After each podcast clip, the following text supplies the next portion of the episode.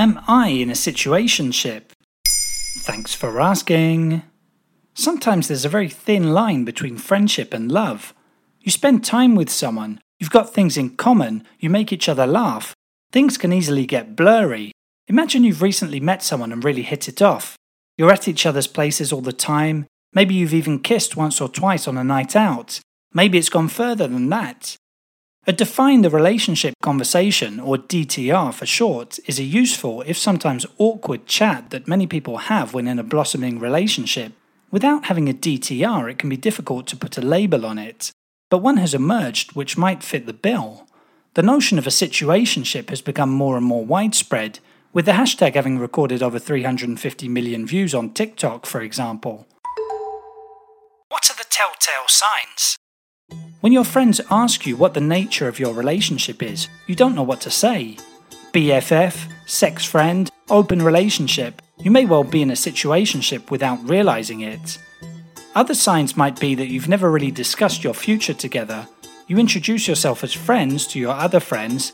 You don't mind if your situationship buddy is seeing other people, and you feel like things are kind of stagnating.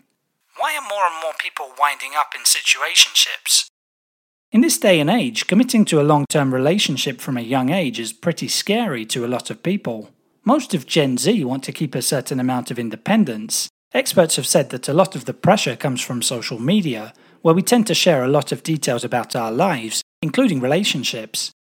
If said relationship ends, you don't want all your friends knowing you've been dumped, or that you've kicked the other person to the curb, depending on the situation.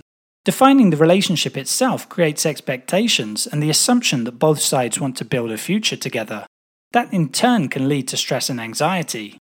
How can I avoid a situationship? Communication is key. If you feel like your friendship is evolving into a situationship, talk about it with the other person.